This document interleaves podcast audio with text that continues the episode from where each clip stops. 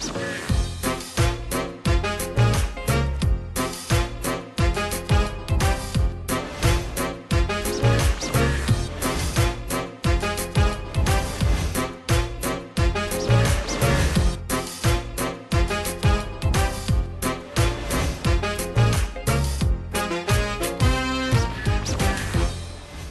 วัสดีครับต้อนรับเข้าสู่ช่วงเวลาของรายการครูที่ปรึกษาครับและผมแจ็คไรเดอร์พร้อมแล้วที่จะร่วมคลี่คลายทุกปัญหาไปด้วยกันนะครับวันนี้ผมมี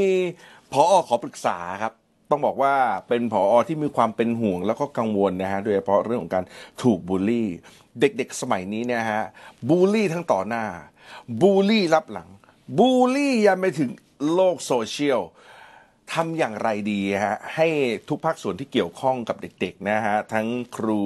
ผู้ปกครองรวมถึงตัวเขาเองด้วยฮะรู้เท่าทันแล้วก็เตรียมการรับมือกับเรื่องเหล่านี้นะครับวันนี้ต้องต้อนรับหน้าผอ.ขอปรึกษาเราครับผอ.ชาตรีเจริญสุขนะครับท่านผู้อำนวยการโรงเรียนบ่อทองวงจันทร์วิทยาจังหวัดชลบุรีสวัสดีครับสวัสดีครับและต้อนรับนะฮะนักจิตวิทยาการศึกษาเราที่จะมาเป็นครูที่ปรึกษาของเราในวันนี้ครับผอ.วิเชียรชัยบังหรือครูใหญ่สวัสดีครับสวัสดีครับเอาล่ะผอ.ครับมีเวลา20นาทีในการถามคำถามนะครับผอ.พร้อมไหมครับพร้อมครับผมถ้าพร้อมแล้ว20นาทีเป็นของผอ.ชาตรีปรึกษาครูใหญ่ได้ครับครับครูใหญ่ครับประเด็นที่อยากจะปรึกษาก็คือว่าทางโรงเรียนหรือว่าสถานศึกษาเนี่ยควรมีแนวทางอย่างไรในการบูลลี่ของนักเรียนด้วยกันที่อยู่ในโรงเรียนครับผมและอย่างปัจจุบันนี้ผอ.ชาตรีครับที่โรงเรียนเนี่ยมีวิธีอย่างไรที่จะติดเขาเรียกว่าอาวุธสำหรับรับมือสถานการณ์ถูกบูลลี่แบบนี้ให้กับเด็กๆครับปัจจุบันโรงเรียนก็ใช้แนวทางของจิตศึกษาครับในการพัฒนาบ่มเพาะภายในให้นักเรียนได้มีสติใคร่ครวญนะครับในการที่จะทำอะไรก็ให้มีสตินะครับไม่บุ่มบ่ามผีผามในการที่จะไปได้ฆ่าคนอื่นหรือว่าไปบูลลี่คนอื่นครับทั้งคนที่จะบูลลี่คนอื่นด้วยและคนที่ถูกบูลลี่ด้วยก็จะได้รับมือได้ครับนะฮะแต่ประเด็นนี้ถ้าถามกับผู้ใหญ่ครับจะมีวิธีการอย่างไรที่จะส่งต่อนะครับให้เด็กๆรวมถึงทุกคนที่เกี่ยวข้องเนี่ยสามารถที่จะรับมือกับสถานการณ์ที่โลกเนี่ยบูลลี่เหลือเกินครับผู้ใหญ่ครับให้คำปรึกษาเลยครับเด็กๆก็มีโอกาสถูกบูลลี่จากทั้งเพื่อนครับทั้งครูทั้งครอบครัวและญาตินะครับทีนี้ในประเด็นที่พอถามเนี่ยก็เกี่ยวข้องกับการถูกบูลลี่โดยเพื่อนนะทีนี้การถูกบูลลี่โดยเพื่อนเนี่ยก็จะมีทั้งโดยตรงแล้วก็ทางโซเชียลใช่ไหมครับผมว่ามีกระบวนการแก้และป้องกันอยู่หลายระดับนะครับระดับอีเวนต์ก่อนระดับเหตุการณ์ที่เกิดขึ้นถ้าเกิดเหตุการณ์บูลลี่แล้วเราสังเกตเอาว่าคนที่ถูกบูลลี่นั้นเจ็บปวดเกิดความเครียดเกิดความกลัวเกิดความอายนะครับนี่เราเห็นปรากฏการณ์นะครับเราจะต้องแก้ตรงปรากฏการณ์ก่อนวิธีการแก้กับปรากฏการณ์เนี่ยที่ดีที่สุดก็คือผมเรียกว่าการเรียนรู้ร่วมกันนะครับก็คือการบริการที่จะชวนเขา reflection ทั้งสองคนนะครับก็คำถามคลาสสิกเกิดอะไรขึ้นอีกฝ่ายรู้สึกยังไงถ้าเป็นเราจะรู้สึกยังไงจะแก้ไขสิ่งนี้ยังไงนะครับก็ทำให้เกิดทุกคนได้กลับมายังคิดแล้วก็ทบทวนการทำนั้นนะครับซึ่งพอชาตรีพูดถึงเมื่อกี้นี่พูดถึงเรื่องสติอันนี้ก็สำคัญแต่สติมันจะต้องถูกรีมายถูกชวนให้มีสติเขาถึงจะมีสติได้นะครับแต่ถ้าเด็กผ่านกระบวนการฝึกฝนสติเนี่ยมันก็จะมีสติได้เองนะคือชำนาญการที่จะมีสติสติเป็นส่วนหนึ่งที่จะทำให้หยุดการบูลลี่ได้หรือลดการเจ็บปวดจากการบูลลี่ได้นะครับแต่ต้องฝึกอย่างที่ผมพูดนะครับมันจิตศึกษานี่ก็จะช่วยได้ระดับหนึ่งทีนี้เมื่อกี้นี่ผมบอกว่าวิธีการแก้เนี่ยก็แก้ระดับอีเวนต์ใช่ไหมครับเมื่อกี้เหตุการณ์ใช่ไหมครับครับต่อมาก็เป็นแก้ระดับโครงสร้างครับก็คือเป็นทำเป็นเชิงระบบเลยว่าการบูลลี่ของโรงเรียนเราจะต้องน้อยลงโดยโครงสร้างแบบนี้เช่นสมมุติว่าโครงสร้างของการใช้จิตวิทยาเชิงบวก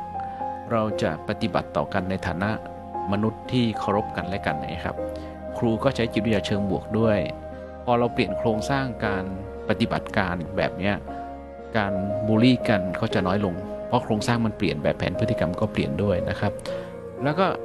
ระดับที่ลึกที่สุดก็คือการเปลี่ยนระดับ mindset เลยครับระดับความคิดความเชื่อนะครับคือเราต้องไปมีกระบวนการเรียนรู้ไปเรื่อยๆนะครับถ้าทำจิตศึกษาก็ทำ กิจกรรมเพื่อเรียนรู้ไปเรื่อยเพื่อจะเข้าใจจริงๆว่ามนุษย์นั้นดีงามนะมันยากตรงที่สื่อออนไลน์ทั้งหลายที่เด็กรับรู้อยู่ตอนนี้เขารับรู้ว่ามีเรื่องร้ายๆเกิดขึ้นในโลกเยอะมากเพราะข่าวร้ายพวกนั้นมันส่งมาแล้วก็มันกระตุ้นอารมณ์ได้ง่ายใช่ไหมครับเขาก็เลยมีความเข้าใจว่าจริงๆแล้วมนุษย์นี่ชั่วร้ายจังเลยแต่ความจริงเนี่ยมนุษย์ดีงามมากแต่มนุษย์น่ะไม่สามารถแสดงความดีงามได้ด้วย2เหตุผลเหตุผลที่1ก็คือไม่มีสติก็เลยหลุดโดยการใช้อารมณ์ใช้สมองส่วนกลางอันนี้อันแรกนะครับอันที่2ไม่มีบริบทให้แสดงความดีงามต่อกันทีนี้วิธีที่พอใช้จิตศึกษาเนี่ยมันคือกระบวนการที่สร้างบริบทให้เด็กได้มีความกรุณาต่อกันความรักต่อกันด้วยมันทำความเข้าใจใหม่ว่ามนุษย์เนี่ยดีงามคนอยู่ข้างหน้าเราดีงามคนที่ถูกบูลลี่เองถ้าเข้าใจอย่างนี้ก็พลอยไม่เจ็บปวดหรือเจ็บปวดน้อยลงจากการถูกกระทำนั้นเพราะเขาเข้าใจว่าอ๋อเขาทำด้วยเจตนาบางอย่างที่เราอาจจะไม่รู้ก็ได้วันที่ไล่เรียงมาก็จะทำให้เห็นว่าเราแก้ได้3เลเยอร์เลยระดับแรกคือระดับเหตุการณ์เราเข้าไปทันทีแล้วใช้วิธีการ reflection เพื่อสะท้อนคิดสะท้อนความรู้สึกเพื่อสลับที่ความคิดสลับที่ความรู้สึกและทุกคนได้มีโอกาสกลับมาทบทวนตัวเองระดับที่2คือระดับโครงสร้างไปแก้บางอย่างที่เป็นโครงสร้างเช่นการที่มีห้องลับๆรับหูรับตาครูเยอะเกินไปก็เป็นโครงสร้างหนึ่งที่ทำให้เกิดการบูลลี่ได้นะหรือการที่มีช่วงเวลาว่างมากเกินไปเด็กมีโอกาสได้มีเวลาไปอันนี้กันมากแต่ถ้ามีออกแบบโครงสร้างให้มีการเรียนอย่างต่อเนื่องเข้มข้นมีภารกิจมีงานที่ต้องทำต่อการเรียนรู้เขาก็จะไม่มีเวลาที่จะมาบูลลี่กันก็ได้นี่แปลว่าโครงสร้างมีผลมากหรือทำโครงสร้างในสภาพแวดล้อมที่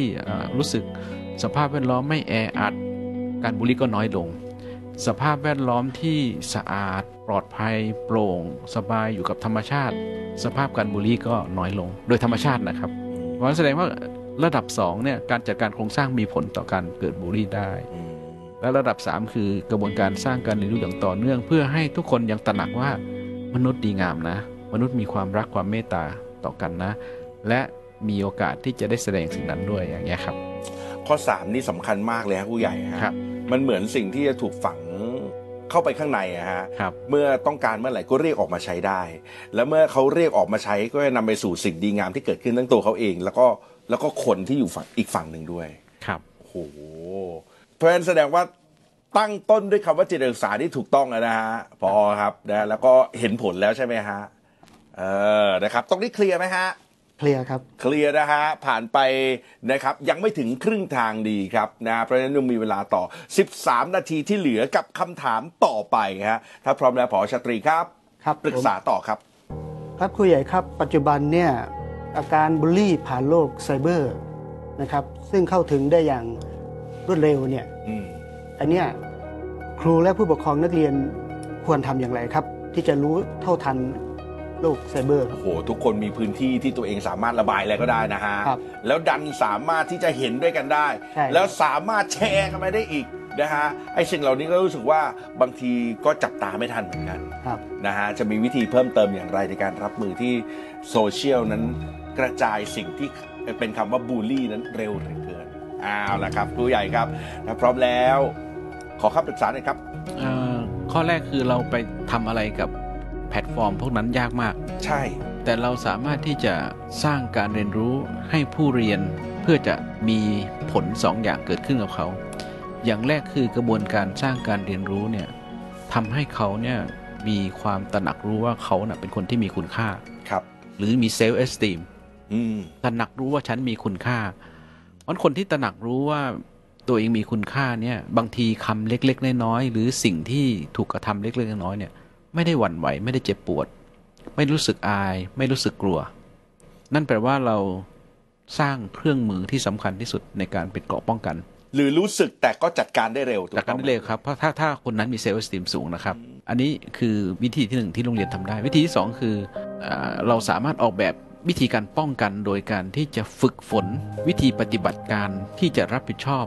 ต่อการกระทำผมเรียกว่าการตัดสินใจเชิงจริยธรรม แสดงว่าถ้าเราฝึกฝนดีๆเนี่ยทุกครั้งที่เรากระทำเขาจะกระทำลงไปเนี่ยเขาจะคำนึงถึงผลกระทบแล้วเขาจะรับผิดชอบต่อสิ่งนั้นได้ทั้งสองเส้นทางเนี่ยมันฝึกด้วยจิตศึกษานะครับ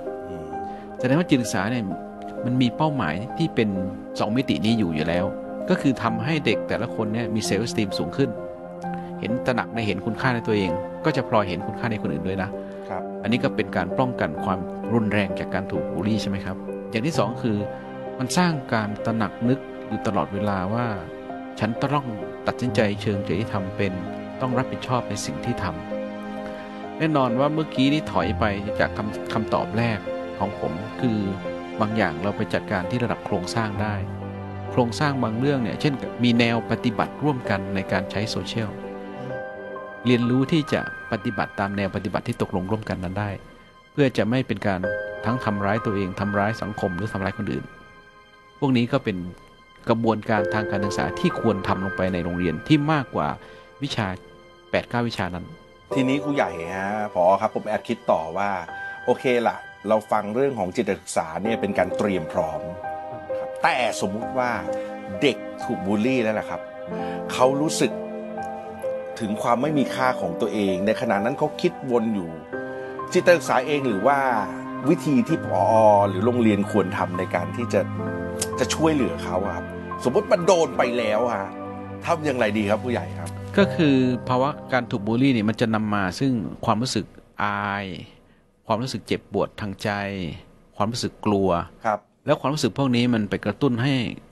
เกิดการคิดอย่างต่อเนื่องก็คือเกิดความเครียดและไอตัวความเครียดเนี่ยมันไปกระตุ้นให้สมองส่วนกลางทำงานมากขึ้นแข็งแรงขึ้นและมันหยุดยั้งเปลือกสมองส่วนหน้าคือส่วนที่มีสติส่วนที่รับรู้สภาวะการปัจจุบันครับถ้าเขาได้อยู่ในภาวะนั้นแล้วเนี่ยก็แค่กลับมาให้เขาได้มีโอกาสได้อยู่กับปัจจุบัน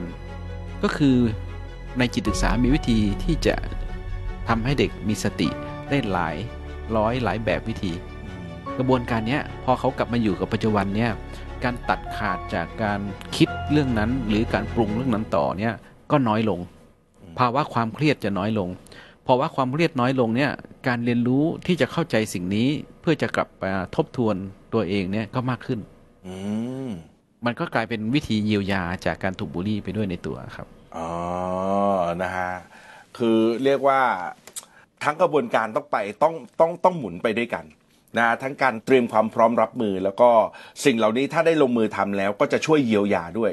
นะฮะสำหรับคนที่ถูกบูลลี่กระบวนการนี้เราเรียกว่ากระบวนการฝึกผู้เรียนให้1ไม่ไปบูลลี่คนอื่นแหละหรือลดลงแหละอย่างที่2คือเมื่อถูกบูลลี่จะออกจากมันได้ยังไงสำคัญมากเลยนะฮะนะครับในยุคปัจจุบันนะฮะนอกจากจะเตรียมรับมือแบบนี้แล้วเนี่ยฮะออกอย่างไรนะฮะต้องออกแบบมีสติออกแบบเข้าใจด้วยนะฮะเพราะว่าหลายครั้งที่ออกมาแล้วออกไปได้เพราะว่าออกแบบไม่เข้าใจนะฮะมีอะไรเพิ่มเติมไหมฮะก็เพิ่มเติมอีกอยากจะเรียนถามท่านผู้ใหญ่อีกประเด็นหนึ่งนะครับว่าในโรงเรียนเนี่ยก็จะมีเครือข่ายผู้ปกครองมีการประชุมผู้ปกครองนะครับเพื่อในการจัดการบริหารร่วมกันกับเข้าใจแล้วก็จะได้รับมือใช่ครับทีนี้ว่าอยากจะเรียนถามผู้ใหญ่ว่าผู้ปกครองเนี่ย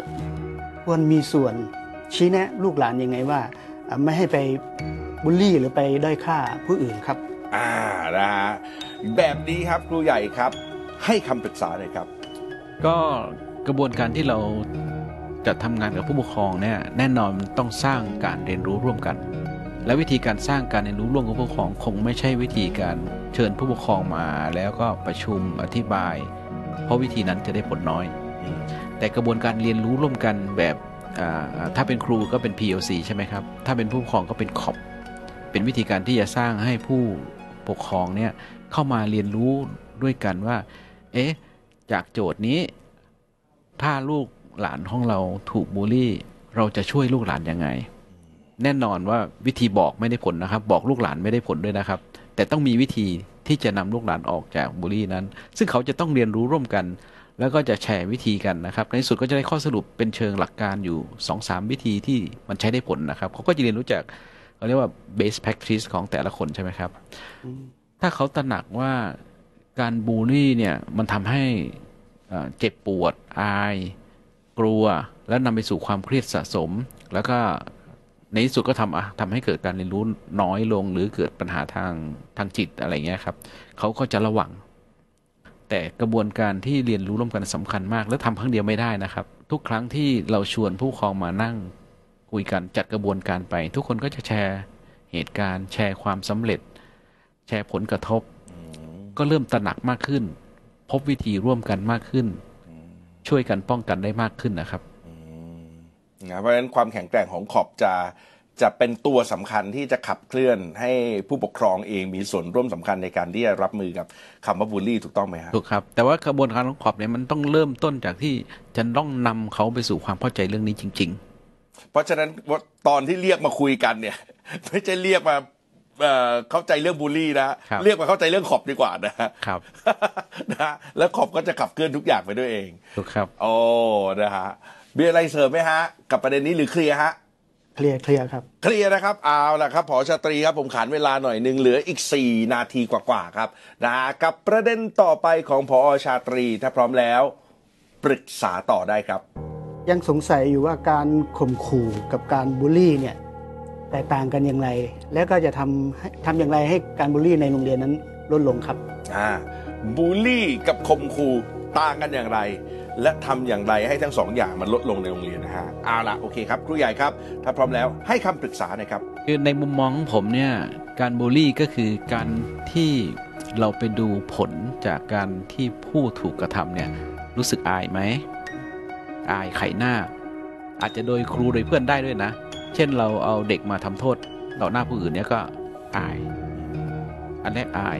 อย่างที่สองคือเขาเจ็บไหมเจ็บกายหรือเจ็บปวดทางหัวใจไหมถ้าเขามีอาการอย่างนี้แปลว่าเขาถูกบูลลี่นะครับแล้วก็อีกหนึ่งการกลัวการข่มขู่นี่ก็ทำให้กลัวถูกไหมครับไม่กล้าเผชิญหน้าคนนั้นรู้สึกหวั่นไหวทุกครั้งที่เผชิญหน้าคนนั้นถ้ามีอาการอย่างนี้แปลว่าเขากำลังถูกบูลลี่ข่มขู่เป็นพาร์ทหนึ่งของการบูลลี่เท่านั้นครับนั่นคือข่มขู่คือวิธีการทำให้กลัวครับแต่มันก็มีอย่างอื่นคือทำให้อายครับใช่ไหมฮะทำให้ไม่กล้าสู้หน้าครับทุกอย่างเนี่ยเป็นบูลลี่หมดแต่บางทีการเล่นกันเนี่ยมันก็เหมือนกับอาการคล้ายกับการบูลลี่ด้วยนะครับขึ้นอยู่กับว่าผลกระทบต่อคนนั้นน่ะขนาดไหนคือหมายถึงว่าถ้าเล่นด้วยกันมีการคล้ายๆจะบูลลี่แหละแต่ผู้ที่ได้รับผลไม่รู้สึกอายไม่รู้สึกเจ็บไม่รู้สึกกลัวไม่นับเป็นการบูลลี่ครับก็ผมมองว่าเป็นเรื่องธรรมดาเป็นเรื่องเล่นกันครับนะเพราะฉะนั้นต้องมองผลกระทบที่เกิดขึ้นจากการกระทำก็ถ้าเรามาพิจารณาก็แสดงว่าการกระทำอย่างเดียวสมมุติว่าครูเรากระทำแบบเดียวกันกับเด็ก10คนเนี่ยจะมีเด็กบางคนที่เจ็บปวดกับเรื่องนั้นมากเช่นเราตั้งฉายาถูกไหมแต่ว่าอีกคนหนึ่งเขาเฉยๆเป็นเรื่องขำๆเลยแล้วก็ชอบฉายานั้นด้วยซ้ำไปแสดงว่าคนที่ถูกตั้งฉายาแล้วรู้สึกอายรู้สึกเจ็บปวดกับเรื่องนั้นเนี่ยกลายเป็นว่าถูกบูลลี่ด้วยการกระทำแบบเดียวกันนะเจตนาครูก็อันเดียวกันแค่เล่นๆเห็นไหมครับว่าให้ไปดูที่ผลที่ผู้ถูกกระทำนั้นกระทบแค่ไหนเพราะในที่สุดเนี่ยมันจะมีปัญหาคือมันจะทำให้เกิดความเครียดสะสมและการเรียนรู้เนี่ยชะงักงันพอการเรียนรู้ชะงักงันเนี่ยพฤติกรรมทุกอย่างมันก็เปลี่ยนไปหมดนะและที่สำคัญก็คือสมองส่วนหน้าจะถูกหยุดด้วยใช่ครับโอ้โหและซึ่งส่งผลร้ายแน่นอนต่อไปในอนาคตแล้วแก้ยากด้วยนะฮะยิ่งถูกฝังลงไปเรื่อยๆนะครับเอาละนะครับพอเคลียร์นะฮะเคลียร์นะครับมีคำถามต่อไปมีไหมฮะก็สืบเนื่องจากเมื่อสักครู่ที่ผู้ใหญ่ได้นำเรียนมาว่าการตั้งฉายาการตั้งฉายานี่มีในโรงเรียนมีอยู่แล้วอ่ะมีอยู่แล้วครูตั้งฉายาเด็กหรือเด็กก็ตั้งฉายาครูบางคนก็ไม่รู้สึกบางคนก็รู้สึกอันเนี้ยครับเราต้องระมัดระวังยังไงครูเนี่ยต้องระมัดระวังยังไงเป็นจะได้เป็นคำแนะนำให้ครูใช่ครับสังเกตให้ถูกว่าเฮ้ยอันนี้เรามันถึงคำว่าบูลลี่แล้วนะอันนี้คือคำว่าสนุกอะไรอย่างเงี้ยโอเคนะครับครูใหญ่ครับยังมีเวลาอีกนิดเดียวครับครูใหญ่ครับให้คำปรึกษาหน่อยครับก็ไม่ทำเสียดีกว่าเพราะว่าจริงๆแล้วฉายาทุกครั้งที่เราตั้งไปเนี่ยเราจะเลือกเอาปมด้อยของคนนั้นของผู้นั้นมาเป็นฉายาแล้วถ้าผมคิดว่าเอาปมเด่นล่ะฮะได้ไหมฮะมาตั้งเช่นอะไรครับปมเด่นที่เป็นฉายาปมเด่นเช่นรอ อ๋ออันนี้ไม่ใช่ฉายาแล้วมั้งครับเป็นการชมไอ้ขาวอะไรอ๋อไม่ใช่โดยส่วนใหญ่จะเป็นปมด้อยใช่อาจจะเป็นรูปร่างเป็นคุณลักษณะบางอย่างที่เป็นปมด้อยครับแล้วก็เอามาเป็นฉายาเพราะการใช้จิตศึกษาเนี่ยมีข้อหนึ่งเลยคือการใช้จิตวิทยาเชิงบวกและจิตวิทยาเชิงบวกคือมีข้อที่ห้ามไว้เลยคือห้ามทำโทษใช่ไหมครับแล้วก็ตั้งฉายาห้ามเปรียบเทียบแบบรุนแรงใช่ไหมครับอันนี้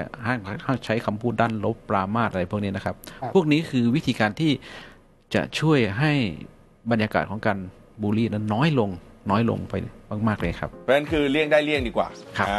นะฮะวันนี้หมดเวลาของหมอชาตรีสนุกมากๆเลยนะครับวันนี้ขอบคุณมากๆที่มานั่งคุยกันขอบคุณครับและขอบคุณครูใหญ่ครับขอบคุณครับสรุปได้ว่าการใช้กระบวนการจัดกิจกรรมจิตศึกษาในโรงเรียนเนี่ยก็จะช่วยให้สามารถลดการบูลลี่ในโรงเรียนได้และก็การใช้กระบวนการขอบกับผู้ปกครองก็จะช่วยให้ผู้ปกครองนั้นได้นำวิธีการกระบวนการไปป้องกันและก็ลดการบูลลี่แล้วก็ไปพูดคุยกับนักเรียนให้เกิดประโยชน์ได้ครับ This is Thai PBS podcast. View the world via the voice.